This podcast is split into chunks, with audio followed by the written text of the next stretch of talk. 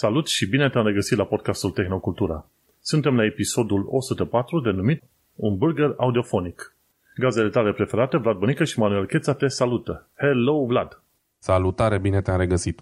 Bine te-am regăsit! Subiectele principale de astăzi vor fi audiotehnica Soundburger, manechin feminin și podcast de inginer. Pe toate platformele unde asculti acest podcast, nu uita să dai un like, un share și, bineînțeles, un review – în așa fel încât acest podcast să ajungă la cât mai mulți oameni.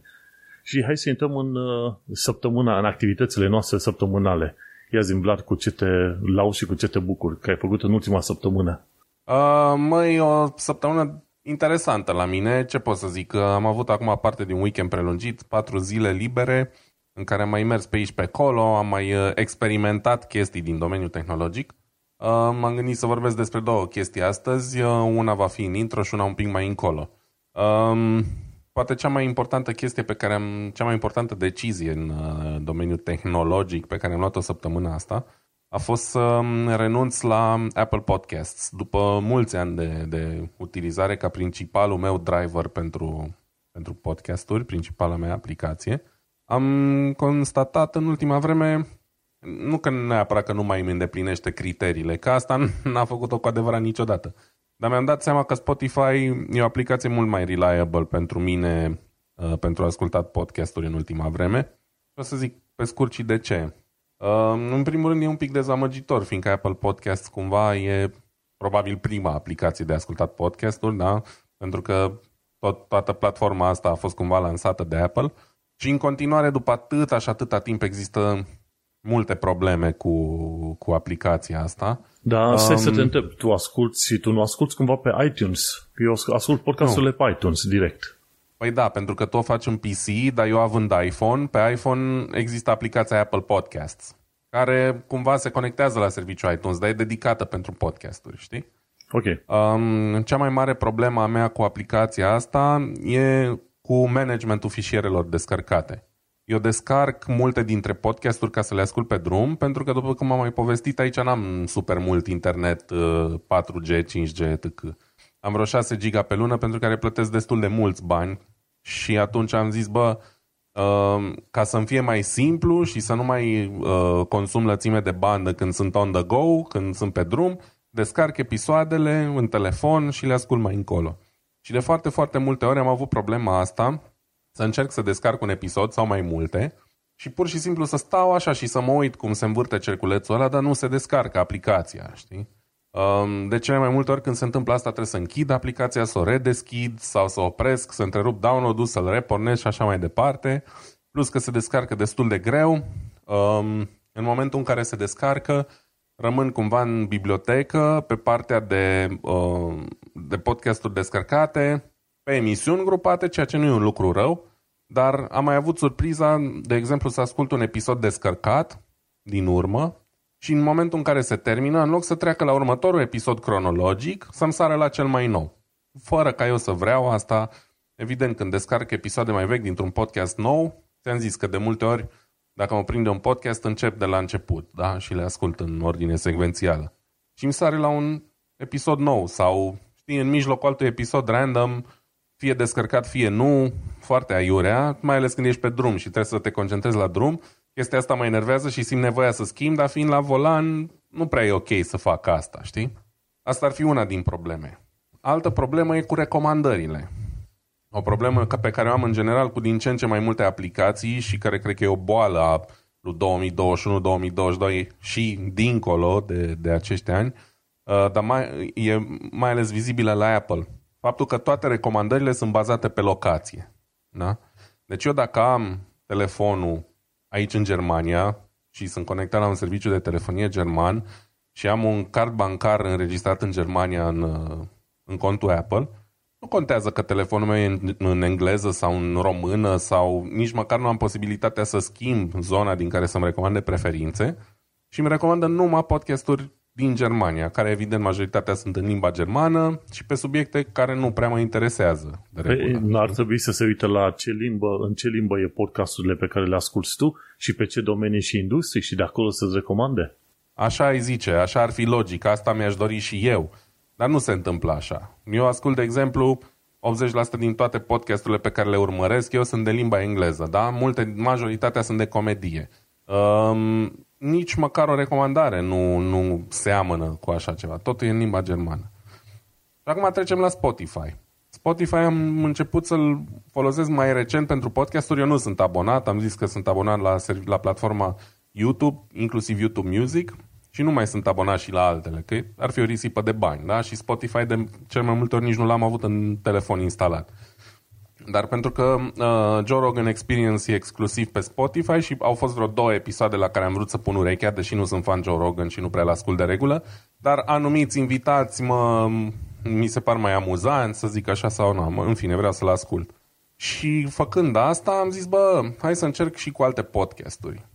Și unele din, din cele pe care le ascultam în, în Apple Podcast, de exemplu podcastul de istorie, al lui Dorin Lazar și Sergiu Motreanu, un exemplu, um, mi s-a părut mult mai ușor de manageriat în, în Spotify, da? Inclusiv să-mi selectez episoadele pe care le-am ascultat deja, ca să nu le mai ascult din nou, să nu le mai descarc din nou și așa mai departe. Am menționat podcastul pentru care deja peste 100 de episoade și e ceva de manageriat, știi, ca să ajung din nou la zi și așa mai departe. Și a fost foarte ok.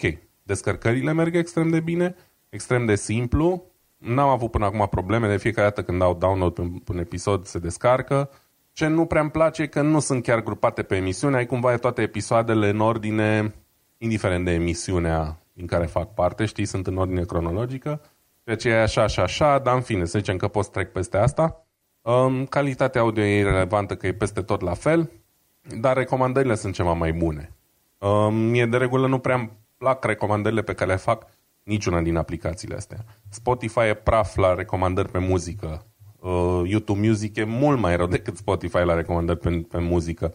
Singurul care îmi plăcea cu adevărat din serviciile astea și pe care l-am folosit multă vreme e Deezer, uh, care nu știu cum o mai fi acum. Ideea e că încearcă să-ți bage pe gând niște chestii pe care le consideră ei că le vrea, dar cumva nimeni nu-și dă seama că algoritmii sunt destul de slabi și nu știu câtă lume poate să zică, bă, ce bine îmi recomandă mie aplicațiile astea ce-mi doresc să ascult, știi? Te-ai gândit Dar... cumva să folosești ceva gen, uh, cum îi zice, Google Podcast, Android Podcast, ceva de genul Am ăsta? folosit Google Podcast când aveam Android, mi s-a părut slăbuț, am mai folosit Pocket Cast, cred că se numește, uh, am mai folosit niște servicii de genul ăsta uh, și cumva nu am fost neapărat mulțumit de ele. Până acum pe, pe iPhone cel puțin, cel mai bine m-am înțeles cu Apple Podcast, lăsând la o parte lipsurile menționate, dar am decis că momentan Spotify e o variantă mai bună și cred că în momentul de față e cea mai bună variantă de a asculta podcasturi, cel puțin. Um, nu sunt în continuare abonat plătitor și nu o să fiu probabil prea curând, pentru că nu sunt fan uh, serviciu de muzică Spotify, dar pentru a asculta podcasturi acum la sfârșit de 2022 cred că e cea mai bună variantă. Poate din ascultătorii noștri, dacă sunt uh, interesați să facă experimentul ăsta și să-mi zică părerea lor, chiar ar fi interesant să, să știu părerea, uh, părerea lor. Da, e bun. În principiu, podcastul nostru este pe Spotify foarte bine, știi? Îți dai seama, podcastul nostru este peste tot, efectiv, dacă stai să te uiți. Și, uh, da, mai ales dacă e cu 200 de episoade, e imposibil să nu fii pe toate rețelele posibile, știi? Și deocamdată cât pot, eu ascult podcastul pe, pe desktop, dar de fapt îmi vine în iTunes, după ce se descarcă în iTunes, dau click dreapta, View in Windows Explorer și de acolo pornesc VLC-ul, pentru că în VLC pot să ascult la 2x viteză podcastul. Și așa ascult da. podcasturile da. la viteză dublă. Și gata, pentru că iTunes nu are chestia asta Spotify modernă. poți face chestia asta, apropo. Aha, deci în Spotify te lasă la 2x. E bine. Da, cred că până la 2,5 n-am acum mm. telefonul la îndemână, dar ai mai multe viteze. Uh, eu nu pot la 2x, încă nu pot de obicei la 1,2 sau 1,5, depinde de cât de repede vorbesc gazdele. O să te obișnuiești, o să vezi un timp și îți dai seama, tu câștigi jumătate din timpul ăla petrecut la podcastul. Acum depinde de, de situația da. personală. Și hai să mergem la chestiile mele. Am avut o săptămână plină. Eu ziceam că fiind în concediu ăsta dintre joburi, o să stau cu burta la taban și nu o să am mare lucru de făcut, știi? Ei, în fine, am avut o tonă de lucruri de făcut, inclusiv uh, lucruri astea mai neobișnuite, gen, uh, uite, să modific YouTube handles. Știi că au apărut chestiile astea noi cu YouTube handle, adică pui arond ceva, știi cum e la Twitter, știi? Aron Vlad, nu mai știu cum, aronmanuelcheța.com, la fel și ăștia, când ai un cont de YouTube, îți permite să-ți faci un handle al tău personal. care e nițel diferit de, ce știu, numele de canal, cum ar veni, înțelegi?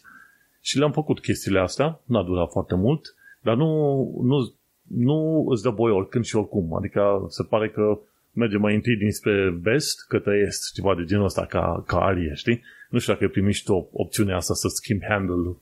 Am primit mail-uri, dar pur și simplu le-am ignorat, sincer. N-am citit foarte detaliat, am văzut despre ce e vorba, momentan nu m-a interesat. Nu știu dacă aș avea vreun avantaj în chestia asta, mai ales că eu n-am foarte mulți follower pe YouTube sau așa, atunci am, am decis să ignor momentan. Mă, la Tehnocultura, canalul de Tehnocultura are peste 2000 de subscriberi, așa că acolo măcar am pus Tehnocultura simplu. Și teoretic, dacă ești pe un alt canal și vrei să lași un comentariu sau ceva și pui Art Tehnocultura, trebuie să ajungi la noi sau să pună link către noi. Am vedea, vedem cum este treaba. Dar săptămâna asta, ce am mai descoperit, am, am început să primesc tot mai mult spam pe adresa mea de, de Gmail. Nu știu de unde a venit și spamul ăsta și m-am uitat pe site-ul ăla Have I Been Pwned? Și ce am văzut uh-huh. acolo e că, într-adevăr, adresa mea de personală de e-mail nimerise pe tot felul de site-uri asta din cauza unor aplicații care nu erau securizate cum trebuie, dar ultima oară când s-a întâmplat treaba asta a fost pe 2016, îți dai seama. Și atunci am o mire de unde a venit noul val, vine noul ăsta val de spam n-am nicio idee. Dar pentru oameni, dacă cumva a venit un nou mare val de spamuri, să se bage pe site-ul Have I Been Pwned? Să-și bage adresa de e-mail și să vadă dacă cumva a, datele lor personale au nimerit pe nu știu ce site-uri din cauza unor aplicații, gen să, la mine în cazul meu, la un moment dat era un fel de aplicație în interiorul Drive, ce îmi dădea voie să citesc PDF-uri, ceva de genul ăsta. Și aia a pierdut adresa mea de e-mail pe, pe lumea largă. Dar acum, în principiu, ce trebuie să consider este că adresa de e-mail, website și conturi personale trebuie să le consideri deja publice, efectiv. Altfel n-ai cum să pomenești, n-ai, n-ai cum să te protejezi, pentru că mai devreme să mai târziu cineva tot unde va ajunge să cunoască adresa ta de e-mail. Și cam asta e ideea. Ce, mai, ce m-a mai ocupat uh, în ultima perioadă, bineînțeles, de săptămâna trecută până acum, a fost să jurizez la probele la Superblog, la proba 7, care a fost proba noastră. Și avem doi câștigători, e una alta cu Costică, care a făcut și un uh, filmuleț pe TikTok legat de podcastul Tehnocultura. și filmulețul ăla pe TikTok este cu un animal luț din asta de pluș, care odată ce a ascultat un episod de Tehnocultura, deja știa 99% din tot ce trebuia știut Hint nu e chiar așa, dar ca idee, știi? Și un alt, uh, pe locul 2 a fost uh, blogul Bibelo. Deci doi, una alta cu Costică și blogul Bibelo. Felicitări, am avut de citit și juri, jurizat vreo 40 și ceva de articole diferite pentru podcastul nostru. Mulțumim uh, tuturor celor care au scris și review-urilor și sfaturilor, sfaturilor, sugestiilor primite. Am o listă întreagă deja, cred că ți-am trimis-o și ție, Vlad cu tot felul de lucruri pe care am vrea să le investigăm și să le îmbunătățim de lungul timpului. Dar asta nu Absolut. tot. Vreau și eu să mulțumesc tuturor participanților la concurs și, ca de obicei, mulțumim pentru sugestii și o să încercăm să implementăm cât mai multe dintre ele. Sperăm să reușim. Mulțumim. Și pentru că săptămâna trecută nu a fost suficientă în tot felul de activități, am fost sâmbătă și la MCM Comic Con, London. La, chiar Care? aici, la, nu știu, jumătate de oră de mine, de mers cu metrou, nici atâta. Și MCM Comic Con, în principiu, ar fi Marvel Comic Con, ceva de genul ăsta. Efectiv, nici nu știu de la ce vine MCM, în principiu. Pentru că acolo era și de la Marvel, era și de la DC Comics, era de la mai multe tipuri din asta de comics. Și am avut și eu o prima oară, pentru prima oară în viața mea am fost la un asemenea Comic Con. Și cum vezi tu în filmele alea, cum era în The Big Bang Theory, că se duceau ăștia la Comic Con-uri, îmbrăcați în tot fel de costume. Și într-adevăr, așa găseai oameni de la mici până la mari, bărbați, femei, mic, slab, mare, rotund, ce vrei tu, orice fel de vârstă, rasă, culoare, ce vrei tu, aveau costumațiile pe care vreau ei să le poată pe acolo. Și una dintre costumațiile care m-a disat foarte tare a fost uh, Fat Thor, știi? Când într-unul dintre episoadele dintre filmele astea mai noi cu Thor, era supărat și început să, deja să se îngrașe, știi?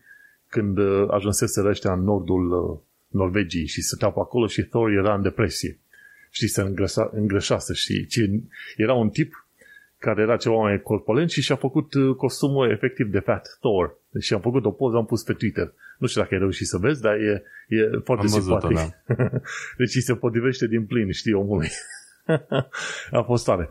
Și am făcut acolo zeci și zeci de poze cu oameni în tot felul de ipostaze, de la anime până la roboții, până la ce vrei tu pe acolo.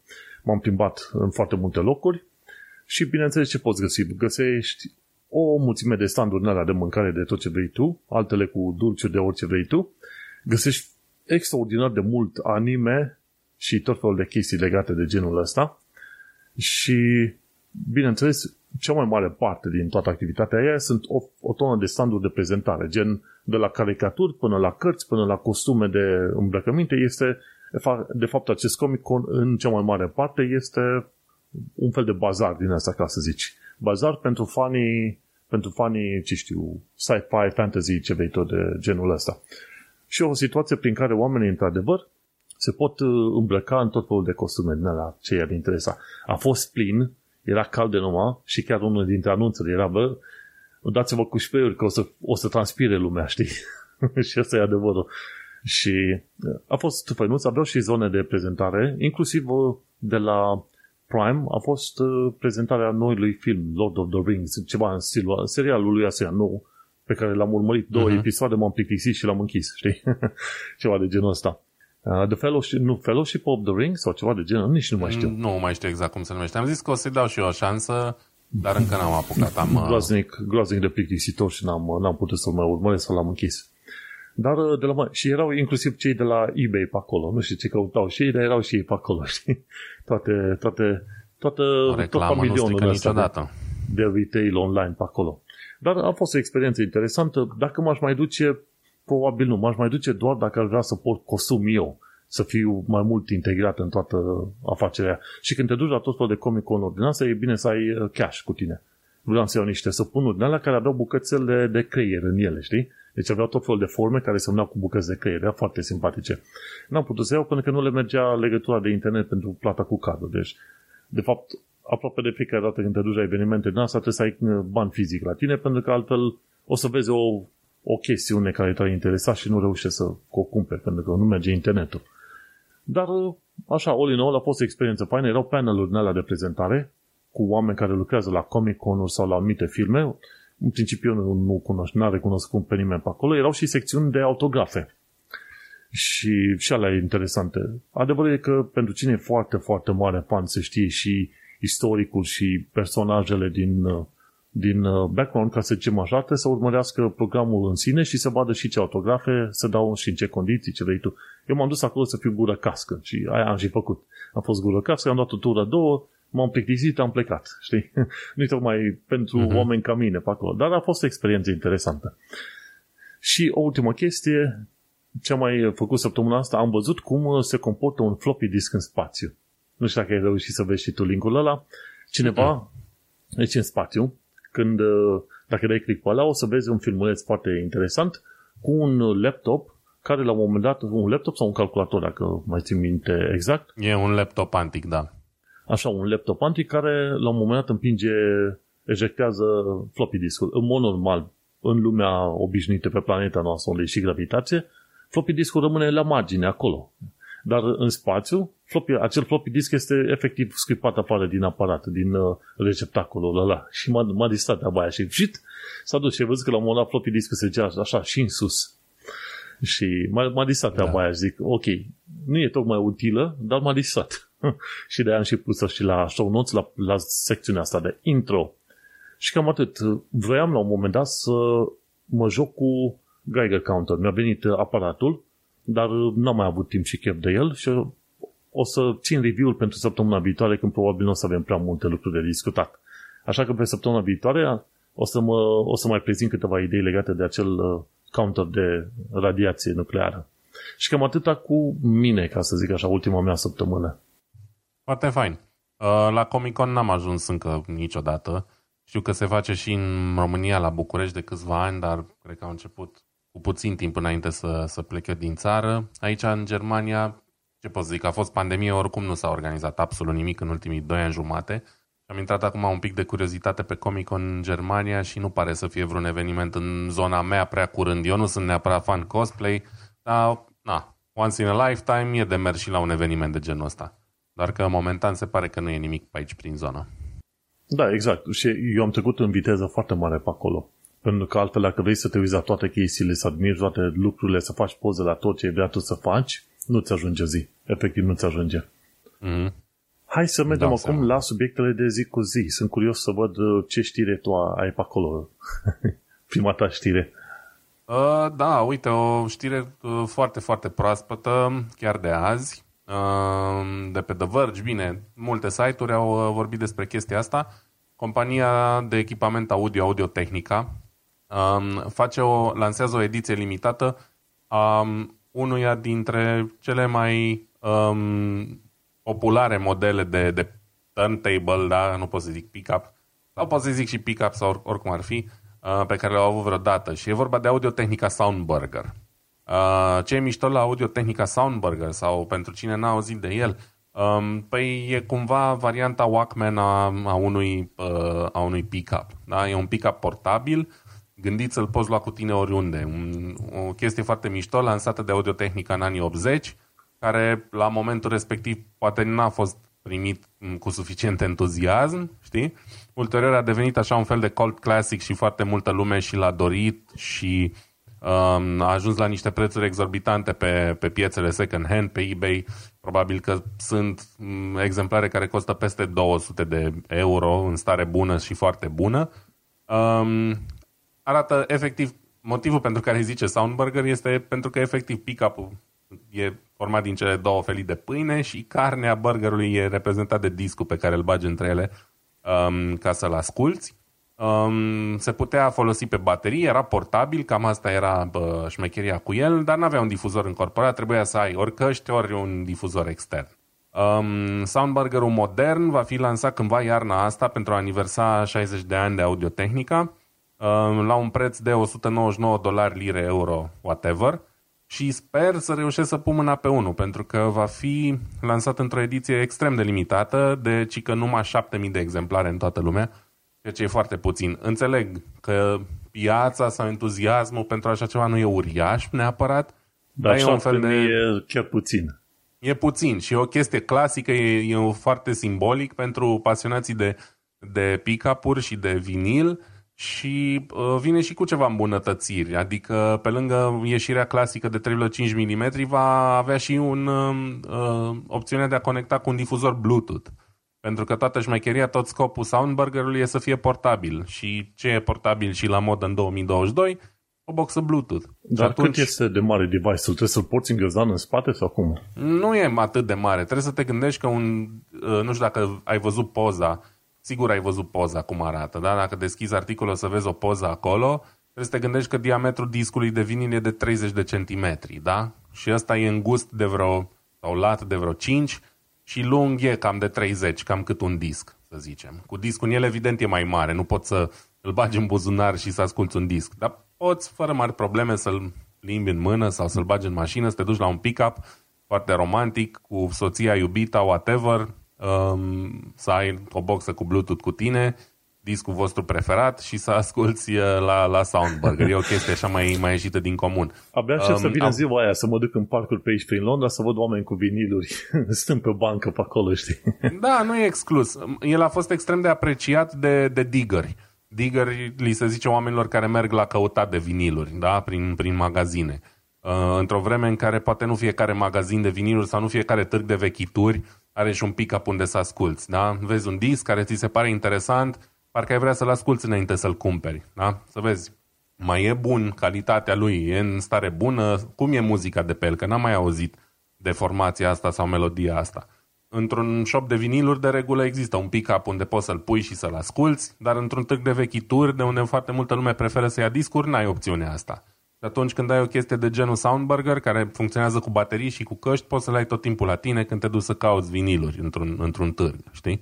Deci are multe întrebuințări, e foarte mișto și, na, spre deosebire de majoritatea pick-up-urilor care sunt mari, grele, da? greu de, și de care dintr-o cameră în alta, dar rămite să le iei cu tine undeva, um, Soundburger-ul înglobează toată tehnologia asta într-un, într-un pachet foarte, foarte compact și e interesant, e extrem de interesant. Are și look ăla clasic de anii 80, uh, foarte colorat și cu fonturi specifice. E foarte mișto. Sunt curios, nu scrie nicăieri, am încercat să văd când anume se lansează exact.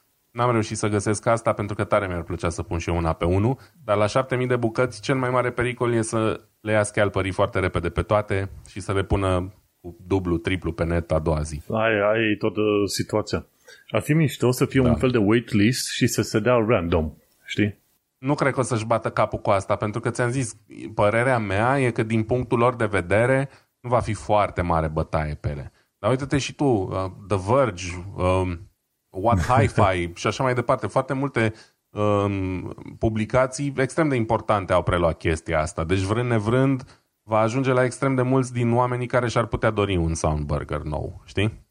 Și unul dintre ei sunt eu. Să sperăm că o să prind unul, vedem. Nu știu câte vor fi uh, distribuite în Germania și nu știu unde vor fi vândute, habar n-am. Sunt curios ce se va întâmpla, trebuie să fiu pe fază. Cam cât ar costa un asemenea Soundburger? 200. 200 de monedă, adică mm-hmm. 200 dolari, euro, whatever. Poate părea mult, dar pentru o chestie de genul și într-o ediție atât de limitată și care am zis, se vindea deja la prețul ăsta pentru modelele de acum 30 de ani, nu e mult, e chiar ok. Mm-hmm. Da, Până chiar la urmă e o, mai mult o piesă de colecție decât ceva cu adevărat uh, necesar. Chiar mi se pare destul de ieftin așa. Vedem. Cine știe, dacă apare și știi că apare pe UK, îmi zici mie, iau eu, îți trimit, îmi trimiți banii și așa mai departe. Să văd mai întâi când apare, ăla e primul pas. Momentan, tot ce am reușit să găsesc, iarna lui 2022. Asta ar însemna luna decembrie și mă gândesc că or să vrea să lanseze înainte de sărbători. Știi? Probabil că atunci se va vinde cel mai bine. Vedem. Rămân da. cu, cu urechile ciulite și ochii mari. Succes! Hai să mergem la știrea mea. Uite, la BBC de data asta am văzut o știre, manechin de testare a accidentelor feminin. Suedezii au început să lucreze la crearea unui manechin de testare a accidentelor, dar care are forme feminine. Și nu că ar fi o chestie cu ghilimele de rigoare woke, ci există un motiv suficient de important pentru care a făcut treaba asta și le explică în articol. Și m-a, m-a interesat să adaug aici de ce să pun în sursă, de ce? Pentru că există o serie de teste, verificări, tot felul de lucruri care se fac în, mai ales în domeniul medicinii, medicinei, se fac mai mult testele pe bărbați și nu pe femei, înțelegi? Și nu, nu ai rezultatele potrivite, știi? Dar până una alta să ne întoarcem la știrea de la BBC. În Suedia ăștia testează manechine feminine, adică ce înseamnă? Înălțime mai mică, șolduri mai late, eventual chiar și cu burtă mai mare, gen dacă ar fi gravide și cu sâni, și să vadă cum se comportă într-un accident pentru că era, e, sunt și stilurile alea de accidente în care ești robit din spate, știi? Și atunci, din ce înțeleg eu, sunt mai, sunt mai afectate mai tare femeile la bușiturile din spate decât bărbați în asemenea situații, mai ales pentru că partea de spate de la spătarul ăsta, cum îi zice, mașinii, de scaunului, nu este suficient de bine ajustabilă pentru majoritatea femeilor, înțelegi? Și, mie, și asta mi se pare o, o idee chiar foarte interesantă când vrei să faci teste în asta și să faci teste și pe anatomia feminină, știi? Și zic, opa, interesant. Curios că n-am văzut uh, prea multe știri de asta, doar la BBC a fost chestia asta. Și mi-am adus aminte de alte știri făcute în genul ăsta, gen la un moment dat, când am aflat de tot felul de medicamente, testele se fac pe bărbați. De ce? Pentru că bărbații nu au imbalasul la hormonal lună de lună și au zis, uh, cercetătorii ziceau, măi, e mai ușor să testezi acele medicamente pe bărbat. Ori e o problemă, pentru că sunt tot de medicamente care sunt afectate de nivelul de hormon din corp și atunci ce faci, înțelegi? Și au început să apară tot mai multe voci care să zică, măi, când vrei să faci teste de medicamente, trebuie să le faci și pe bărbați și pe femei, să te asiguri că obții efectul potrivit. Pentru că sunt foarte multe situații în care efectul medicamentul asupra bărbatului este moderat, dar asupra femeii este foarte mare, știi? Și te, te, cred că ți-ai adus aminte de o discuție, cred că din anul trecut era vorba de anticoncepționale pentru bărbați. Și au oprit testările pentru că la un moment dat li se părea că bărbații au început să le să aibă atitudinile alea sinucigașe. ok. Și la un moment dat, la un moment dat, erau tot felul de informații și pe Twitter și în alte părți, ca anecdotă așa, și în care spuneau femeile, păi mă, dar noi când ne simțim în, stil, în stilul ăsta din cauza pilulei pe care o luăm noi ca femei. De noi, pe noi cine ne bagă în seamă, știi? și atunci chiar m-am adus aminte, zic, da, deci, vezi, sunt situații în care trebuie să ții cont de biologia și anatomia omului când construiești lucruri, inclusiv cu telefoane. Uite-te, majoritatea telefoanelor, astea mai moderne, încep să fie din ce în ce mai mari. Abia pot eu cu mâna mea mare și la mână mică să, să ajung la toate butoanele care îmi trebuie. Majoritatea femeilor n-au mâna mea mare, ok? n-au decât nici pe trei sferturi, dacă stai să te uiți. Și atunci chiar, chiar era, era un podcast numit, e un podcast, pardon, în continuare există, se numește Material, este Florence Ion, este din părinți români și e făcut în uh, SUA. Podcastul e foarte cunoscut. Și chiar și ea zicea la un moment dat, mă, e o problemă cu telefoanele astea din ce în ce mai mari. Încep uh, să zică și podcasterii și reviewerii și jurnaliștii, în special de femeie vorba aici, încep să spună, băi, telefoane și device-urile astea nu prea țin cont de anatomia noastră ca oameni, ca femei pe aici. Băi, gândiți-vă și la noi. Ce facem aici? Și de-aia am și da. vrut să pun aici tot felul de lucruri care se inventează, se fac, le fac uh, așa, cum, cumva după o ureche. Și trebuie să atragi atenția de fiecare dată când creezi un produs, uite-te la cine este utilizatorul tău. Și construiește produsul ăla după utilizatorul tău. Cum e să descoperi că, de fapt, din majoritatea accidentelor, probabil, uh, dar fiindcă, hai să zicem, aproape 50% dintre șoferi sunt femei, descoperi la tot fel, că la tot felul de accidente femeile ajung să fie mai afectate decât bărbații din cauza faptului că testele pe care le faci, le faci numai pentru bărbați. Nu? Și asta e, este o problemă foarte mare. E clar. Um, e aproape ciudat că de atât de mulți ani de când există testele astea nu s-a gândit nimeni să facă chestia asta până acum. E clar că anatomia femeii e suficient de diferită de cea a bărbatului încât să, să fie nevoie de așa ceva. Um, cu testa medicamente nu mai spun. Uite, cel mai clar exemplu pe care l-am eu în minte din ultimii doi ani e cu vaccinurile și mai ales reacțiile adverse la vaccinuri. Am auzit atât de multe povești care majoritatea sunt, uh, corespund unele cu celelalte. De exemplu, eu cu nevastă mea suntem vaccinați cu Moderna. Eu n-am avut nimic la niciuna dintre doze și nevastă mea săracă trăgea să moară, știi? Adică a fost mega, mega rău. Și chestia asta am auzit-o de la toată lumea care a, din cercul nostru care a f- făcut vaccinul Moderna. Bărbatul n-a avut mai nimic, femeii a fost foarte rău. Asta poate să fie inclusiv din cauza că formula aia a fost testată mai mult pe bărbați, da? și femeile sunt suficient de diferite la nivel hormonal, sanguin, whatever, încât uh, unul sau mai mulți din compușii aia să le provoace o, o stare de rău. La alte vaccinuri a fost pe dos sau la alte vaccinuri nu s-a simțit diferența aia, știi? E doar un alt exemplu. Dar clar, e foarte important și testul ăsta fizic, um, pentru că na, există manechine, manechine androgine standard, da? Există alea pentru copii, Acum e un lucru binevenit că, că apar și cele pentru, pentru femei. Da, și bineînțeles în toate domeniile trebuie să se ține cont în funcție de ce, ce ai nevoie de, de făcut și cum. Cine este clientul tău? Trebuie, măi, cine este clientul meu? La asta și acolo trebuie să judeci pentru tot felul de situații. Dar hai să mergem mai departe. Sunt curios de știrea ta pe care o ai acolo, de Google Maps. Da, nu e chiar o știre, ci e mai mult uh, iarăși o întâmplare personală din, uh, din ultima perioadă. Am mai vorbit uh, eu acum câteva episoade despre faptul că Google a introdus în Google Maps opțiunea asta de traseu ecologic. Da? Adică um, dacă vrei să economisești niște combustibil. În general, aplicațiile de GPS au cam de multă vreme, să zicem, opțiunile astea. În momentul în care vrei să navighezi undeva, aveai opțiunea de traseu economic, de traseu rapid și de traseu scurt. Da? Uneori traseul cel mai scurt ca kilometri nu e neapărat și cel mai economic, mai ales dacă vorbim, ok, traseul cel mai scurt e o autostradă, dar unde mergând cu viteze de regulă mai mari decât pentru un normal, consumă mai mult combustibil. Da?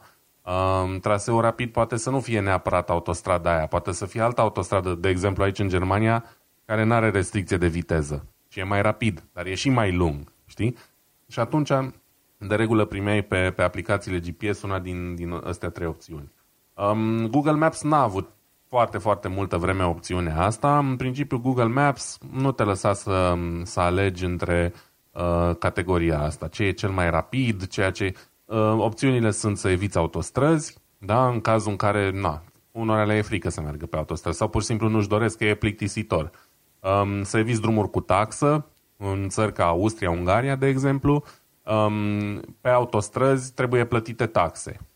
Prin, ca să traversezi prin tunelurile de autostradă, să traversezi Alpii, se percep taxe. Atunci poți să pui să eviți drumurile cu taxă, chiar dacă ele vor fi mai lungi, dar nu vei plăti taxele alea. Da? Și să, ave- să eviți feriboturi. Poate că cel mai rapid drum de la uh, uh, uh, Freiburg în sudul Germaniei la, pe coasta opusă a lacului Constanț în Elveția, e să iei feribotul, dar poate ți-e frică de apă, poate nu vrei să plătești feribotul și atunci preferi să ocolești tot lacul ăla imens și poți evita feriboturi. În fine, înțelegem ideea. Acum, de câteva luni, cred, au băgat chestia asta cu uh, fuel efficient routes, cum îmi scrie mie aici în engleză, mă uit în aplicație, să preferi uh, rute eficiente de combustibil. Um, asta înseamnă... cum ai trecut tu acolo. Da. Asta înseamnă că Google Maps va sugera rute automat uh, mai economice în momentul în care timpul e similar. Dacă timpul nu e similar, în general te pune iarăși pe cea mai rapidă rută, dar îți apare în hartă și varianta ecologică cu o frunzuliță acolo. Și numai departe de ieri a trebuit să fac un drum, varianta clasică pe autostradă, era cu 15 minute mai scurtă decât drumul ecologic. Da, am ales drumul ecologic pentru că nu mă grăbeam și pentru că e printr-o zonă faină, pitorească, nu știu ce, zic merg pe acolo, că e mai fain și nu mă grăbesc. Bun. Perfect, zi și făcut, am ales ruta respectivă și aici au intervenit problemele. Sau cea mai mare problemă și cea mai enervantă. Din două în două minute primeam o notificare prin care eram înștiințat că există o rută cu X minute mai rapidă. Cu 12, cu 10, cu 8 și tot așa până pe la vreo 5 minute tot face sugestia asta. Deși eu am ales conștient ruta ecologică, da? pentru că Google oferă opțiunea de rută ecologică. Și ai zice, hei Vlad, și ce dacă? Poți pur și simplu să zici că nu, vrei să continui pe ruta asta. Am două probleme cu chestia asta. Dacă m-ar, m-ar întreba o singură dată și aș avea opțiune de never ask again, ar fi foarte ok, că nu m-ar mai deranja. Problema e, apărând destul de des chestia asta, chestia asta vine și cu un timer. Vine așa cu o bară care curge. Dacă nu alegi că nu vrei să-ți schimbe ruta, se schimbă automat când expiră timerul ăla. Deci Asta timerul e, ăla... e dark pattern deja. E o, e o metodă exact. foarte tâmpită de, de, a, de a-și impune punctul lor de vedere. exact. Deci ei îți sugerează ruta economică, ecologică, cum vrei tu, salvăm planeta, pormă ei îți spun, deși tu ai ales conștient ruta ecologică, există totuși o rută mai rapidă. Mersi, dar am văzut asta deja, nu prea mai are rost. Dacă vrei totuși să mi-o recomanzi, perfect, n-am nicio problemă. Recomandă-mi o dată și dăm opțiunea să zic, nu mai îmi recomanda această rută. Da? Nu vrei să faci nici asta? Ok, dar nu-mi pune un timer da? care îmi schimbă traseul cu tot în momentul... Eu poate sunt într-o intersecție, poate Înțelegi, nu sunt atent 10 secunde la GPS-ul ăla, că sunt într-o situație de trafic anume și îmi scapă și mi-a schimbat ruta și ghiși ce? Asta înseamnă să oprez navigarea în timp ce conduc, să bâșbâi pe touchscreen-ul ăla, să încerc să-mi reconfigureze traseul pe ruta inițială. Foarte, e pericol, foarte e pericol de accidente. Trebuie făcută, efectiv, cred că trebuie făcută reclamație la ăștia. Să spun, băi, voi, voi funcționați accidente. Nu v-ați gândit Băi, la treaba da, asta? nu știu. Eu n-aș vrea să merg atât de departe, că eu n-am făcut niciodată accident din cauza asta. Am fost aproape să fac accident din cauza altora care erau atenți la telefon, dar într-adevăr nu e, nu e optim, știi? Dacă mi-ai recomandat ruta aia ca fiind mai economică, mai ecologică, mai roz, mai nu contează cum, eu am ales-o. Nu mai agasa cu ruta mai scurtă, că nu mai are rost să vorbim despre asta, știi? Sau a, anunță-mă o dată, ești sigur că nu vrei ruta aia care e cu 15 minute mai rapidă? Și o să zic, bă, nu mulțumesc. Și gata. Știi? Știi cum, Dar cum ai zis tu, e o serie de dark patterns care te, te, te obosesc pur și simplu când conduci și când ar trebui să fii atent la alte chestii. Dar care ar fi câștigul? Pentru că asta e o problemă destul de mare. Niciunul, eu bănuiesc, absolut niciunul. Spune, eu bănuiesc că a venit un nou product manager acolo, product manager fiind un om responsabil de un anumit produs acolo și zice, băi, ce ar fi să le băgăm pe gât ăstora o notificare ca să-i obligăm să meargă pe ruta mai, mai rapidă. Și ce ar fi să le punem și timer acolo? Sunt unii care cred că dacă s-au angajat la o firmă nouă, că de obicei așa se întâmplă, vine unul nou într-o firmă din asta și vrea să arate că creează ceva. Și în loc să-și dea seama că a creat ceva, poate să, poate să creeze și un proces mai bun. Un proces mai bun înseamnă că tai anumite elemente de care nu e nevoie, niște butoane extra care n-au ce căuta acolo. Dar mulți cred că dacă vin și trebuie să arate că creează ceva, ok, hai să mai băgăm un, o opțiune, hai să le mai băgăm un timer, hai să le mai aruncăm ceva în brațe oamenilor. Când userii nu vor asta. Da, mă, dar eu stau și mă gândesc, oare oamenii ăștia nu sunt ei și ei la rândul lor useri? Adică, cum să zic eu, înțeleg când ești un programator care dezvoltă o aplicație de operat pe creier. Tu nu ești și cel care operează pe creier și înțeleg că poate să scape câteva chestii. Dar dacă ești un programator care folosește Google Maps și dacă preferi altă aplicație, poți totuși să testezi Google Maps, să vezi ce ai putea face mai bine sau mai rău la ea. Știi că e la îndemâna oricui. Da, dar vezi că deciziile astea nu se iau la nivel de programator. Programatorii, seama, sunt, programatorii sunt... Pro, pro, uh, ce vrei tu? Mă refer project manager, program manager, absolut orice, da? E vorba de manager. E o deci e o, e o decizie, toată lumea are acces. E o decizie de business. Deci toate, toate chestiile astea pe care le vezi deja rulate și date pe view, că e Google Search, că e Google Maps, ce vrei tu, ce apare acolo este responsabil, responsabilitatea maximă a managerilor, respectiv a business-ului, înțelegi? Pentru că business-ul cere developerului, ok, fă funcționalitatea asta, desenează butonul ăsta în culoarea asta, ce vrei tu pe acolo, știi? La un moment dat, într-adevăr, developerul poate să-i spună, bă, nu este ok ce faci. Iar managerul zice, nu, nu mă interesează tu oricum trebuie să faci asta, dacă vrei să iei salariul, dacă nu te dăm afară. Înțelegi? Deci sunt tot felul de situații din asta. Și asta am spus de multe ori, că mi se pare că și pe bloguri foarte cunoscute din România, de obicei, vina cea mare este aruncată pe programator. Nu, prietene programatorul ăla, până la urmă, face ce îi se zice să facă, ok? Nu-i convine pe da, din firmă. Dar am vrut să zic programator, am vrut să zic responsabilul cu funcția respectivă, da, știi? Respons- și acum eu explic procesul, pentru că lucrez în asemenea domenii. Chestiile astea de ajung live sunt responsabilitatea business-ului. E un product manager acolo, e un business analyst, e un manager, cineva, un manager. Ok, asta e chestia generală. Manager egal business, businessul e cel care a decis ca funcționalitatea aia să fie acolo, înțelegi? Deci, mai ales la site-uri din asta, gen Google, ce vrei tu pe acolo, trec prin o mână de, printr-o tonă de review-uri, oameni ce vrei tu pe acolo, înțelegi? Și atunci mă miră când văd că asemenea chestiuni încă reușesc să ajungă în uh, publicul larg. Băi, nu le-a testat, nu le-a verificat nimeni. Ce au făcut ăștia? Da, și... nu pot să înțeleg nici eu. Ți-am zis, mai ales că e o chestie super ușor verificabilă și, n-am, adică pentru mine Google Maps momentan nu are rival, în, cel puțin nu aici în Germania, mai ales când vorbim de a evita situații din astea de trafic greu, de blocaj în trafic și așa mai departe, știi?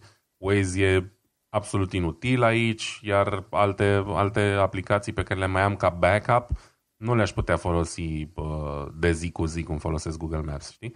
Dar îmi doresc să folosesc uh, funcția asta de traseu ecologic Um, și cumva ar trebui să, să existe, cum există atâtea slider în aplicația asta, să existe și unul care să zică nu sugera alternative la traseu ecologic, de exemplu. Mm-hmm. Uite, ce poți face, când te duci pe Google Maps, în dreapta jos e un buton, e un link de send feedback și îți deschide mm-hmm. un formular și zice, ok, alege uh, locul uh, lipsește, uh, drumul ales nu este bun, informația este greșită, părerea ta despre Maps. Și atunci poți să trimiți acolo, să, să explici puțin situația asta, că probabil alții, alți oameni se întâlnesc cu situația asta, dar nu trimit review. Știi? Și atunci trimite și tu un send feedback și spune-le, bă, verificați-vă munca aia pentru că mă, mă afectează. O și să încerc, caz... dar sunt convins că dacă nu, nu se primește un anumit uh, număr de raportări pe problema asta, nu se uită nimeni la ea. Da, o să o fac. O să o fac așa că sunt eu un, Mă, un boem și un băiat fain. În principiu e, e bine să faci pentru că nu știi niciodată cine, cine e pe partea altă să primească mesajul și să fie de fapt receptiv. Deși ar fi doar un singur mesaj, știi? Nu știi. Uh-huh. Apropo de receptiv, gândește-te la ce a putut să fie Ikea receptivă în ultima perioadă. Mm. Ia ghicește. Mi-e greu de înțeles să nu mai fure lemn din pădurile României, nu știu. Ei, aș fi fain, dar discutăm de alte chestiuni. E vorba de articolul celor de la PC Gamer. Și ci că Ikea nu este fan al jocului The Store is Closed. Ci că e un tip, unul singur, un developer și a creat un uh, joc cu un magazin infinit de mare. Magazinul ăla seamănă foarte mult cu Ikea, dar e denumit altfel, un fel de fria sau ceva de genul ăsta. Și are Stir. cam fir, așa. Și, stir, s t y r Așa, sau stir. Nu m-a interesat, m-a interesat așa că ideea e că e, fă, e modelat după Ikea, are culorile după Ikea, albastru și galben și mobila aia e o mobilă stock, de aia obișnuită pe care găsești în tot felul de librării din astea, de biblioteci și de obiecte pentru creare de jocuri video, înțelegi? Și Ikea zice, băi, știi ce? Vrem să scoți culorile, albastru și galben, și vrem să scoți și mobila de acolo din jocul respectiv, pentru că seamănă prea mult cu ce e în Ikea. Ori omul nostru a folosit tot felul de modele din astea direct de la din biblioteca de modele grafice 3D de la mobila aia acolo, știi? și mi s-a părut foarte interesant că Ikea în loc să se bucure de proiectul ăsta și poate chiar să investească în proiectul ăsta, ei nu. Ei, ei au trimis, avocaților au trimis o, o scrisoare din asta efectiv de amenințare a autorului și a spus, mă, dacă nu faci modificările astea două, adică să schimbi culorile și să schimbi mobila din joc, o să te dăm în judecată. Și omul zice, ok, schimb culorile, e ok, o să schimb din culori albastru și galben, o să schimb în roșu și gri. Dar nu știu ce să mă fac cu mobila, că mobila aia așa am primit-o din bibliotecile alea de grafică 3D. Și mă uitam, zic, uite, eu... eu Scuze că fost... te întrerup. Așa. Poate ar trebui el la rândul lui să amenințe Ikea că face mobilă folosind uh, niște modele deja disponibile. ce zic? Mm-hmm. Adică, bă, voi de unde vă inspirați când faceți uh, dulapul Calax? Poate mm-hmm. că l-ați furat și voi de undeva. Nu știu, mă, mă aștept ca Ikea de fapt să aibă la rândul lor designerii lor, înțelegi? Deci nu, nu fac probleme de chestiile astea. Dar modelele alea din... Uh, Absolut glumesc. Modelele alea 3D din jocuri cumva sunt, uh, într-un fel, cred că sunt deja open source, ceva de genul ăsta. Deci ai voie să le folosești în jocul tău fără să fii în poziția de a fi dat în judecată. Sper eu. Știi? Pentru că atunci când faci jocul și folosești un engine gen Unreal, ce vrei tu, știi că e o bibliotecă de obiecte 3D, ceva de genul ăsta, pe care le poți adăuga într-o scenă, adaugi o lumină, cameră și poți să construiești acolo un mic joc video în camera respectivă, în zona respectivă, în scena aia. Și mă gândesc că poți să folosești obiectele pe care le ai în librărie fără să fii dat în judecată dacă creezi un joculeț micuț de 5 secunde, de ceva de genul ăsta, înțelegi? Și zicea omul nostru, băi, ok, schimb culorile, nu pot să schimb mobila de acolo, ce vrei să faceți cu mine? Și sunt curios să văd cum o să meargă istoria asta pe mai departe, chiar o să urmăresc, pentru că una la mână mi se pare o nesimțire mare să trimiți avocații pe un om care a făcut, da, într-adevăr, după magazinul tău, nu contează. Băi, ce putea să facă Ikea acum să zică, știi ce, noi să investim în jocul tău și vrem să facem cât mai șmecher, mai tare. Într-adevăr, jocul este un joc de ăsta de speriat, horror. Știi că un om se plimbă de colo-colo și va, va descoperi la fiecare colț aproape zombie și trebuie să se bată cu acei zombie, ia mobila, le dă de cap, faze de asta, știi? Dar e o chestie foarte distractivă, înțelegi? Și ce putea să facă Ikea e să fie oameni mai deștepți la cap, înțelegi? Și chiar să investească da, în jocul da. ăsta. Avocații nu sunt cele mai amuzante persoane, știi tu? Și sunt uh, genul de, de, de decizii pe care ei le iau, vezi, Doamne, ca să nu afecteze imaginea unei mari corporații prin distracția cuiva, știi? Um, un exemplu similar, cumva, e ce se întâmpla în anii 2000-2010 cu jocuri de genul Burnout. Jocuri din astea cu uh, distrugere de mașini, da? În care scopul curselor nu e numai să ieși pe primul loc, ci să și distrugi cât mai multe alte mașini. Și dacă o să te uiți la jocurile alea, mm, cred că niciunul dintre ele nu, nu are mașini reale licențiate. Și nu pentru că n-au vrut ei, ci pentru că de regulă producătorii se feresc să-și licențieze mașini în jocuri din astea cu distraction, da? pentru că nu vor să fie asociate cu un joc destructiv, bla bla bla. Probabil că ceva păi, similar și se întâmplă și aici. Ce ne facem cu Need for Speed, care are modele efectiv create după modelul 3D și lucru, nu? Păi, da, dar Need for Speed scopul nu era să bușești alte mașini și plus că Need for Speed mașinile nu se deformau, mașinile rămâneau perfect intacte, știi, maxim le zgâriai un pic. Adică nu ciobea imaginea producătorului, înțelegi ce zic? Mă refer la jocuri gen Burnout și așa mai departe, unde efectiv puteai să faci mașina praf și pulbere, să o arunci, scuze, să o arunci în aer, să înțelegi chestii de genul ăsta. Um, Need for Speed e cumva racing first, nu e hai să bubui mașini, știi? Și cumva asta e și aici. Probabil că dacă ar fi făcut un uh, creează un ăsta, montează mobilă simulator, n-ar fi avut neapărat Ikea o problemă, dar pentru că e un joc de survival cu zombie, uh, îi supără. Eu sunt de acord, eu, eu înțeleg de ce decizia lor e proastă și de ce sunt și eu de acord că le-ar aduce mai degrabă capital de imagine decât probleme.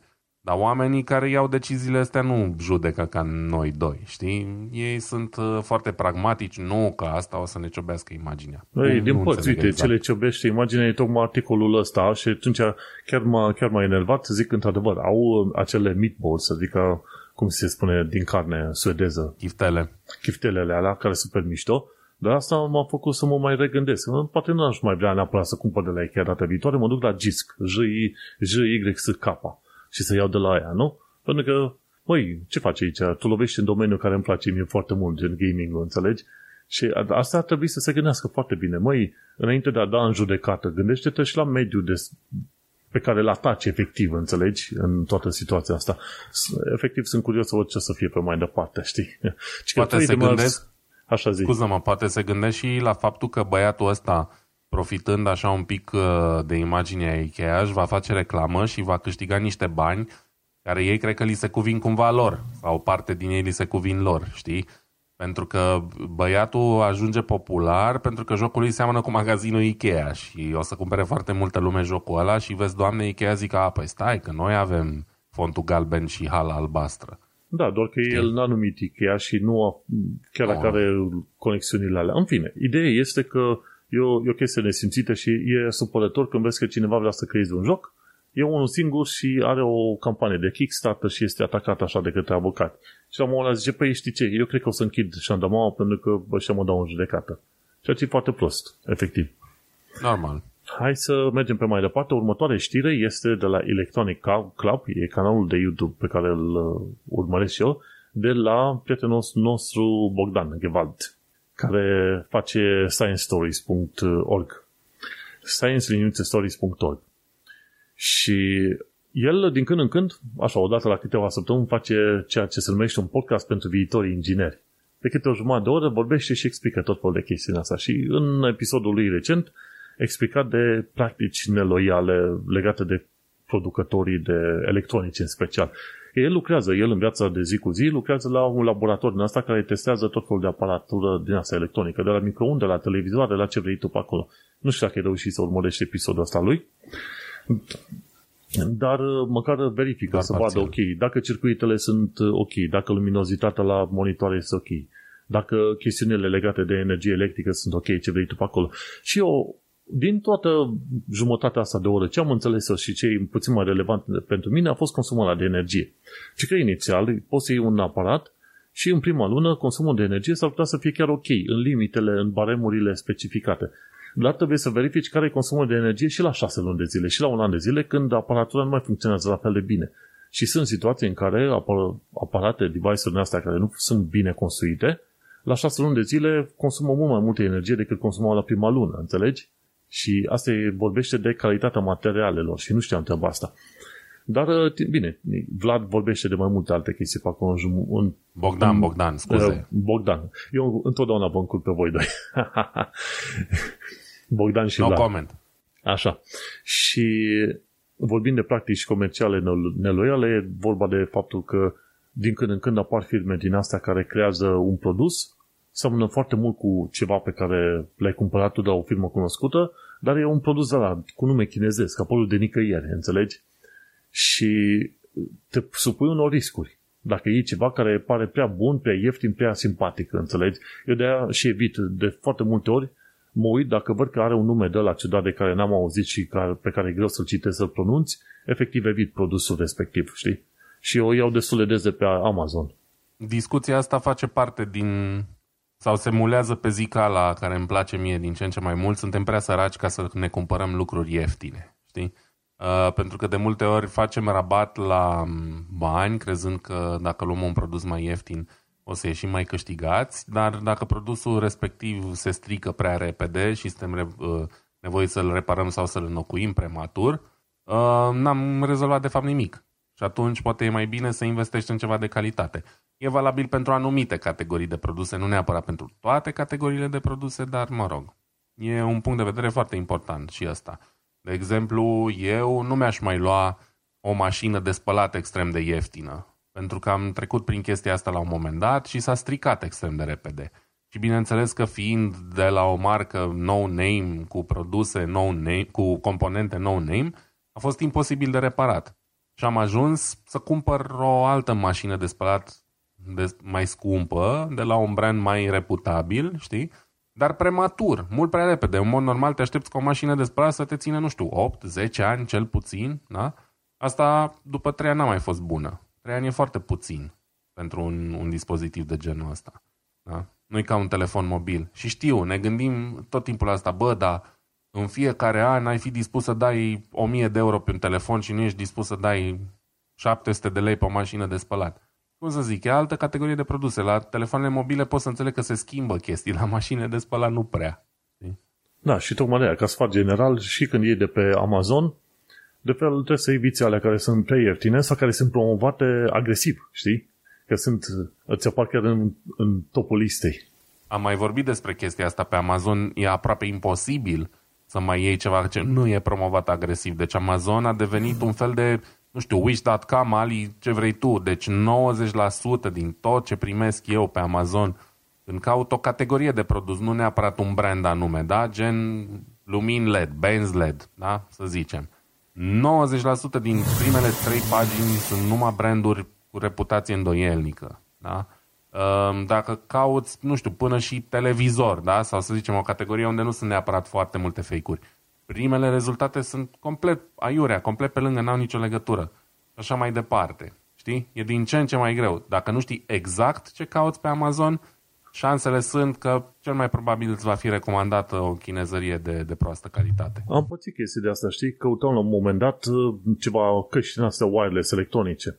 Prima A, jumătate da, de pagină... Exemplu perfect, da. Prima jumătate de pagină era plină de tot felul de chestii promovate, împinse de către algoritmi care efectiv nu, nu mă ajutau în niciun fel, deși pusesem și un nume de brand acolo. Și abia după a doua pagină, dacă am văzut cât de cât obișnuit și până la urmă m-am dus să caut review-uri de căști online și în pagina de review-uri, de acolo îți dă și linkul direct către Amazon. Și așa am reușit să găsesc pe Amazon ce nu puteam găsi direct prin uh, platforma Amazon. Pentru că îți, îți băgau reclame de alea idiote la tot felul de lucruri din alea. Uite ce e Sean Chimpanzee super ieftin de 10 euro față de cât ar fi o din aia de 100 de euro, ceva de genul, știi? Și zic, nu, no, nu, no, prieten, hai să fim serioși. Și e da. trist când vezi că se întâmplă treaba asta. Înțelegi? E trist că se întâmplă din ce în ce mai des și e trist că aproape că nu mai poți cumpăra un produs de, de calitate de pe Amazon, care totuși rămâne un cel mai reputabil marketplace. Adică, cum să zic eu, bă, dacă intri pe AliExpress te aștepți la orice, dar în momentul în care de pe Amazon ajungi să nu mai vezi produsele de brand din cauza uh, replicilor și copilor, e o problemă. Bă, și culmea că ăștia încă prosperă. Deci mie asta mi-e cel mai greu să înțeleg, știi? O, probabil politica asta a prețurilor agresive, că recunosc foarte, foarte multă vreme, am evitat să cumpăr de pe Amazon, pentru că, na, era un fel de micul meu protest. Bă, nu cumpăr de la ăștia, că ăștia sunt slave driver și că plătesc pro și că își bat joc de angajat și așa mai departe. Dar când, când vezi că cumperi de la alte magazine mai locale, să zicem, și plătești și mai mult, că de regulă prețul e mai mare și când ai nevoie de un serviciu post-achiziție, gen, nu știu, garanție, etc., ești tratat ca ultimul om, bă, parcă prefer să mă întorc la Amazon, că acolo știu că îl trimit înapoi și de ce mai multe ori se rezolvă problema. Dar e foarte greu să găsești produsul uh, corect. Deși e acolo, el e pe Amazon, doar că nu, nu ajungi la el de spam. Iarăși, e o formă foarte, foarte agresivă de spam, practic. Da, tocmai de aceea prefer când caut ceva să caut paginile de review și la review-urile respective pun și linkul către Amazon. Și așa, așa reușesc să ajung la produsul care m-ar interesa. Da, apropo de review, recomand din nou uh, rtings.com de la ratings.com r t i n g s.com uh, un site foarte bun de review-uri, comparații, teste, mai ales pe partea de echipament uh, home cinema, televizoare, boxe, căști, soundbar-uri, chestii de genul ăsta, review-uri foarte bune și complete. Pe mine l-am ajutat în am uh, achiziționat televizorul, sunt îndrăgostit de LG-ul meu C1, am mai zis, mă repet, o să mai zic. Aha, bun, ia să introduc și o listă airthings.com, pentru că pare chiar foarte interesant site-ul ăsta, Reviews and Ratings. Și așa, uite că pun și aici airthings.airthings.com ca link în sursele noastre Uh, nu știu dacă au și blog. Eu de obicei când găsesc super, ceva super fain, mă scriu și la blogurile lor, la newsletter-urile lor. Și nu poate au, asta. Poate au sfaturi în alea generale. Las că o să văd eu ceva mai încolo, ar fi mișto să aibă, știi? Dar am pus în show notes ca să avem și noi artings, artings, ratings.com, efectiv. Foarte interesant. Ok, hai să mergem la știrile pe scurt, că ne apropiem deja de final. Și am vreo câteva lucruri aici, se pare că ai și tu ceva. Uite, eu de la Pause Hardware am aflat că este vremea să-ți faci PC-uri noi deja prețurile au scăzut suficient de mult la tot felul de lucruri, încât poți să-ți faci un PC la, ce știu, 700-1000 de dolari. Bine, eu, 700-1000 de dolari pe SUA, ok? Mai trebuie să pui taxele de import pentru Europa și atunci ajungi pe la 1000 de euro. La 1000 de euro găsești frumușel și uh, poți să-ți faci calculatoare bunicele. Se pare că începem să ieșim puțin din, uh, din situația dificilă în care totul era overpriced la plăci video, la ce vrei tu pe acolo, înțelegi? Uh, un RTX 3080 acum poți să-l găsești poate la 700-800 de euro. Înainte găseai la cât 1200-1400 cel puțin. Înțelegi? Nebunie totală. Așa că, uite, dacă vrei să-ți faci calculator, cam, cam poți să-ți faci calculator inclusiv cu versiunea asta nouă de Intel, 13600, de exemplu, ceva de genul ăsta, știi? Bun, o altă știre. e de la IEEE Spectrum. Este un site din asta puțin mai obscur, dar bagă tot felul de chestiuni asta legate de inginerie electronică mai, mai pe domeniul de cercetări academice. Și asta și, chiar asta și este aici, Brain to Text Interface. A făcut ăștia din California, mi se pare, un test foarte interesant în care au folosit electrozi direct pe creierul, pe cortexul omului, deci au trebuit să taie o parte din craniu, să mute și după aia să bună o, vreo 250 de firicele din astea de senzori direct pe creierul omului ca să poată să strângă semnalele de la o persoană paralizată, care nici măcar nu putea vorbi. Și atunci a făcut antrenamente cu persoana aia și cu mulți alții înainte și atunci i-au cerut, ok, încearcă să vorbești, nu o să poți vorbi pentru că nu există conexiunile alea, uh, să zicem, nervoase către gură și limbă să poți vorbi, dar creierul tău va genera anumite semnale electrice pe care noi le putem interpreta. Și, într-adevăr, dacă te uiți în filmul respectiv, omul nostru chiar reușește la un moment dat să vorbească. Ok, spune-ne, îl întreabă ce zice good morning și omul răspunde cu hello. Înțelegi? Și încearcă să pronunțe cuvântul hello în creierul lui, nu poate să-l zică, dar semnalele electrice se transmit. Și au făcut asta. Și că în ultimii 10 ani de zile a făcut cercetările în genul ăsta să, să folosească electrozi, să prindă semnalele electrice din creier atunci când oamenii vorbesc. Și i-au spus uh, persoanele respective care prezentat în video ăsta, nu te gândi, nu gândi cum ar fi să-ți imaginezi că ai vorbi. Nu. Încearcă să vorbești direct. Sunt două, două, să zicem, metode diferite în care creierul funcționează. Când, când îți imaginezi că faci un lucru și când chiar faci acel lucru, înțelegi? Și încercând să facă acel lucru, într-adevăr, la un moment dat, uh, softul ăsta reușește să se interpreteze și, bineînțeles, să folosesc de inteligență artificială. Vezi? O aplicare foarte faină. Și au 10 ani de zile de când lucrează la proiectul ăsta. Și au reușit să facă în așa fel încât din, uh, dintre serie de vreo 40-50 de cuvinte, AI-ul recunoaște ce, ce cuvinte vrei să pronunți și cum, le, cum vrei să le combini în, într-o propoziție. Și vezi că undeva chiar spre finalul filmului, Hello, I am, și zice Not thirsty. Știi? Bineînțeles, eu mă gândesc că aici au, au făcut foarte multe teste și antrenamente să ajungă la fraza aia, pentru că mă gândesc că ei mai au încă foarte mult de cercetat. Dar uite, te vezi, o, o secțiune de cât? De doar 4-5 cm pătrați, au pus o tonă de electrozi, i-au pus exact pe cortex, pe creierul omului, bineînțeles, au trebuit să tacă prin craniu, deci să taie o bucată din craniu, și în felul ăsta se, poate, se pot uh, interpreta cât de cât anumite cuvinte. imaginează pentru oameni care sunt uh, în paralizie ce ar însemna într-adevăr le iei calota, cal, calota craniană, efectiv cu totul, pui o întreagă fâșie din asta de senzori, pui înapoi calota, fâșia aia să fie bio, biocompatibilă, ca așa îi zice termenul, și în felul ăsta nu numai să poată cineva să vorbească, ci să poată să, ce știu, să-și miște mâinile, să scrie, să facă o multe alte, multe alte chestiuni. Și se pare că, într-adevăr, este posibil. Pe, și pe viitor, hai să zicem, în 50 de ani de zile, toți oamenii care au, până la urmă, dizabilități de orice fel de fel uh, de, de genul ăsta, vor, uh, vor fi, să zicem, ajutați Înțelegi? Și gândește-te că toată treaba asta se face având acei senzori pe cortex, de pe creier, fără să fie băgate firicele din alea de fibră optică în creier, înăuntru, pe acolo. Ceea ce e foarte pro- posibil și probabil să și facă în viitor. Și e, e bun. Aia vreau să zic, uite că se poate deja din modul în care omul gândește să și formuleze propoziții care să fie interpretate de calculatoare.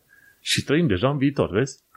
Și hai să mergem la o altă chestie interesantă. De la Web Design Museum am aflat că pe 29 octombrie anul ăsta, adică acum două, trei zile, s-au sărbătorit 31 de ani de zile de când a apărut HTML-ul, efectiv ceea ce a generat epoca modernă a internetului nostru. De Tim Berners-Lee era la Geneva, la CERN, și el a inventat sistemul ăsta, a inventat HTML-ul și sistemul de server și client, server și browser, înțelegi? Și când a creat el acel HTML, l-a creat cu 18 etichete HTML și efectiv cu alea puteai să construiești o pagină web. Construiești o pagină web, una dintre invențiile cele mai mari în, în pagina web respectivă este invenția linkului, care are liniuțe de desubt. Hey, de, și care era rostul linkului să sar la un document nou. Pentru că paginile, în principiu paginile web se numesc, din punct de vedere a standardului, în continuare se numesc documente. Noi așa îi zicem pagină pentru că ne-am învățat, de, de fapt ele, ca termen tehnic, se numesc documente. Și linkurile respective erau un pointer sau un indicator către următorul document. Pentru că problema dificilă înainte era, existau uh, BBS, uh, acele forumuri, ale bulletin board uh, forums, ceva de genul ăsta, nu mai știu cum se zice, și era greu să dai, de exemplu, tu fiind cercetător în New York, era greu să dai de lucrarea științifică a unui cercetător din Geneva. Și a zis, măi, eu, Tim Berners-Lee, mă pun și fac un sistem prin care să fie ușor ca eu să indic unde găsește cineva un document, un indiciu. Și așa a apărut ideea asta de HTML, de server și, și browser, înțelegi? Și a fost o invenție foarte mare. Linkurile au fost și în continuare sunt o invenție extraordinar de mare. Să reușești să te duci din link în link, din document în document, până ai uh, toate informațiile necesare.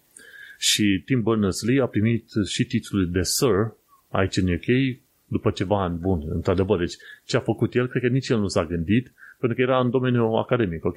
Nici el nu s-a gândit unde va ajunge efectiv invenția lui după nici 30 de ani de zile. Deci există industrii de sute de miliarde de dolari care au crescut și s-au uh, dezvoltat pe tehnologia omului asta, înțelegi?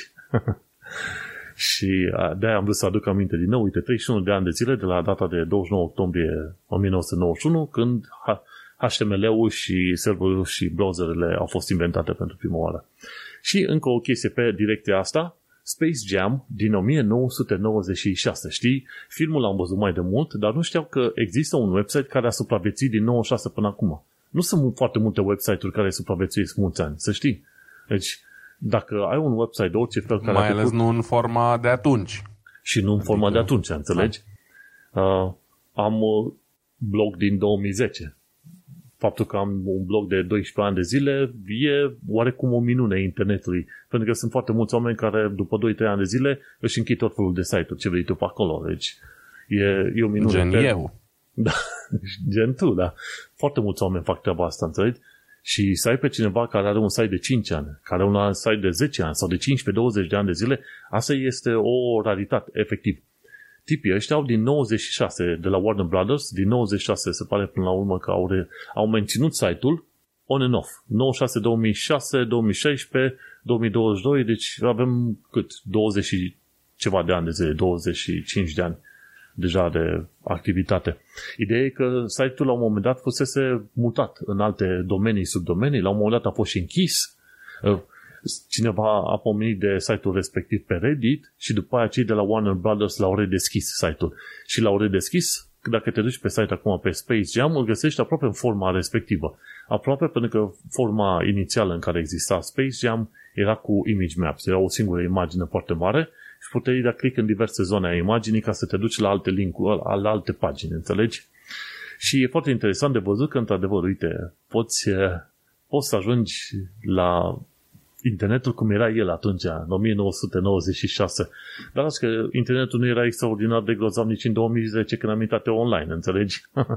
Dar uh, e foarte interesant de văzut. Și adevărul este că dacă n-ar fi un uh, proiect gen Wayback Machine de la Internet Archive, n-ai, n-ar fi de ușor să dai de website-uri cum erau ele cu 10-20 de ani de zile, știi? Și de-aia vreau să zic, uite, Space Jam există și în ziua de astăzi. Cam atât am avut de zis, nimic altceva. Foarte drăguț. Mai am și o știre foarte pe scurt din Clean Technica, care au um, postat recent un uh, articol în legătură cu cele mai bine vând, sau nu cele mai bine vândute modele, cât uh, cei mai prolifici producători de uh, mașini electrice din acest an, între trimestrul 1 și trimestrul 3. Um, dacă vorbim strict despre autovehicule care se bagă în, care sunt um, doar pe bază de baterie, mai bine zis, 100% așa, electrice, nu? Da, așa zisele BEV-uri, Battery Electric Vehicles. Tesla este pe primul loc detașat, cu 900.000 de mașini vândute, urmați de uh, două companii chinezești, BYD cu 584.000 și SAIC cu 482.000, deci două companii chinezești împreună fac uh, cât Tesla. Uh, urmează Volkswagen Group și Hyundai Kia închide lista asta pe locul 5 la 247 de mii de mașini. Um, astea sunt doar baterii, doar mașini complet electrice. Dacă luăm în considerare bateriile electrice plus mașini plug-in, adică mașini care se pot încărca la priză, dar care au și un motor termic. Se schimbă un pic ierarhia și cei de la BYD trec pe primul loc cu 1.175.000. Tesla nu produce așa ceva, deci la 909.000 rămân pe 2. Apoi Volkswagen urcă pe 3 cu 545.000. SAIC 4 și pe locul 5 Geely Volvo. Geely noi nu prea avem, dar Volvo na, e un brand arhi cunoscut în, în Occident. Um, deci destul de, de interesant. Din topul ăsta, trei companii sunt chinezești, uh, Tesla și Volkswagen sunt din Occident. Evident, uh, chinezii vând mașini nu doar la ei, ci prin toată Asia, prin Rusia și chiar și prin Europa au început să-și facă apariția uh, sub diferite branduri, unele reînviate. Uh, și e foarte... Nokia. A, nu chiar Nokia, dar uite, MG e unul dintre ele, un brand nemțesc vechi, Borgward, de care n-am mai auzit nimic de, nu știu, 50-60 de ani, am văzut câteva modele pe străzi și cumva sunt reînviate de companii chinezești. Până și Volvo uh, dăduse faliment și i-au cumpărat cei de la Geely când nimeni nu-i vroia și au făcut din nou din Volvo un brand de succes, știi? Deci, uh, no, cam așa stă treaba. Um, per total, un milion de Tesla vândute, nu e, nu e de aici de colo. Um, și ce să zic, în total 5 milioane de vehicule electrice din, vândute de ăștia din top 5. Uh, o fi mult, o fi puțin, la nivel global nu știm. Cert e că, uite, se vând, se vând destul de bine. Și e important de urmărit ce se, ce se va întâmpla cu ele și în viitor. Ai văzut mari atât. producători gen uh, General Motors, Ford și alte chestii la, de la americani sunt uh, nicăieri pe niciun fel de statistică. Mai uh, ei, ei vând, au intrat în piață. De exemplu, Ford are câteva modele care merg foarte bine. De exemplu, Ford Mach-E, uh, acum au ieșit și camionetele electrice F-150 Lightning, uh, care se vor vinde extrem, extrem de bine în Statele Unite. Problema e că ei au început mult mai târziu cu modelele astea și din cauza uh, problemelor de livrare din ultimul an uh, stau destul de, de rău la capitolul livrări. De exemplu, văzusem, cred că pe Reddit zilele trecute, uh, o postare, niște reclame din timpul unui meci de fotbal american, da? care erau la, nu știu, General Motors, am impresia, sau la una din companiile americane. Uh, Uh, cumpără acum de la noi modelul X, Y și Z. Și ghișce, niciunul dintre ele nu e disponibil până la final de 2023. Și se întrebau oamenii ăștia, bă, ce rost are să le faceți reclamă dacă nici măcar nu le poți cumpăra cu adevărat, știi? Dar evident, ei iau precomenzi, uh, își umplu uh, conturile cu banii luați din precomenzi și așa mai departe. Nu e chiar degeaba. Dar ca idee, cumva chestia asta alimentează lipsa de, de mașini de genul ăsta, știi? Uh, acum toți duc o luptă din asta de simplificare a modelelor vândute. S-a întâmplat și Tesla a primit un feedback foarte negativ și pe bună dreptate. Um, livrând mașini fără anumite componente comandate, uh, cu promisiunea că vor fi adăugate ulterior, știi? E un pic dubios. Acum, nici nu știu, din punctul de vedere al celui care a cumpărat mașina, să te bucuri sau să nu te bucuri, că măcar ți s-a livrat mașina, chiar dacă ți-e lipsesc câteva funcții, știi? Dar tu le-ai plătit cumva să le ai din prima da. zi, nu să le ai peste un an, când mașina deja și-a pierdut din valoare. Auzi, e livrată fără căldură, dar nu e nimic ca să în căldura pe, pe fir, da. știi? Din fericire nu, n-au fost, nu sunt chestii atât de grave, dar chestii gen, nu știu, dau un exemplu random, uh, scaune încălzite sau masaj în scaune. N-avem, bine, masaj în scaune nu prea poate să spună cineva după, că le cu sute, în fine. Dar modulul de uh, scaune electrice, da, să zicem, ei îți spun scaunele cu motorașele, dar computerul nu, nu e disponibil. Las că ți-l punem la anul. Păi da, dar eu am plătit de acum pentru el. Știi? Cum facem cu, cu chestia asta? În fine, discuții. Uh, gata, am terminat. Da, e foarte bine că până la urmă accentul pe mașini electrice e din ce în ce mai mare și de ce nu, e foarte, foarte simpatic. Am înțeles că pe Uniunea Europeană tot la fel o să existe o regulă în asta până în 2035, nu? Mașinile nou vândute să fie electrice, ceva de genul ăsta. Așa se zvonește. Eu încă nu sunt convins că va fi implementată, cred că se va amâna termenul, dar rămâne de văzut. Mi se pare mult prea aproape 2035, la cum stăm acum. Ei ori, sunt, ori se află niște tehnologii în lucruri despre care eu nu știu încă și care vor fi suficient de avansate, ori se, bazează, se speră la un miracol cumva. Eu momentan nu văd chestia asta întâmplându-se. Din motive pe care le-am mai discutat, cea mai importantă dintre ele fiind starea infrastructurii de încărcare la momentul de față. Da, vom trăi și vom vedea. Dar ajungem la final de episod. Zim și mie Shameless Plugs, cu ce te lauzi tu? Um, Digital Analog pe YouTube, albume românești pe vinil, mai vechi, mai noi. Chiar zilele astea am mai înregistrat câteva și urmează să apară uh, două piese um, de muzică techno, de pe niște discuri mai obscure, uh, unul weekendul viitor, cred că o să apară, dacă nu mă înșel, și niște albume întregi, alea de obicei pe data de 24 ale fiecărei luni apar. Uh, nu dau spoilere, o să vedeți la momentul respectiv despre ce e vorba. Ei, sunt curios, las eu să mai ascult și eu când apare. În cazul meu, mă găsești pe manuelcheța.com unde am podcastul Un Român în Londra și cam atât. Mersi fain că ne-ai ascultat. Noi ne mai auzim pe data viitoare. Succes! Numai bine, ceau!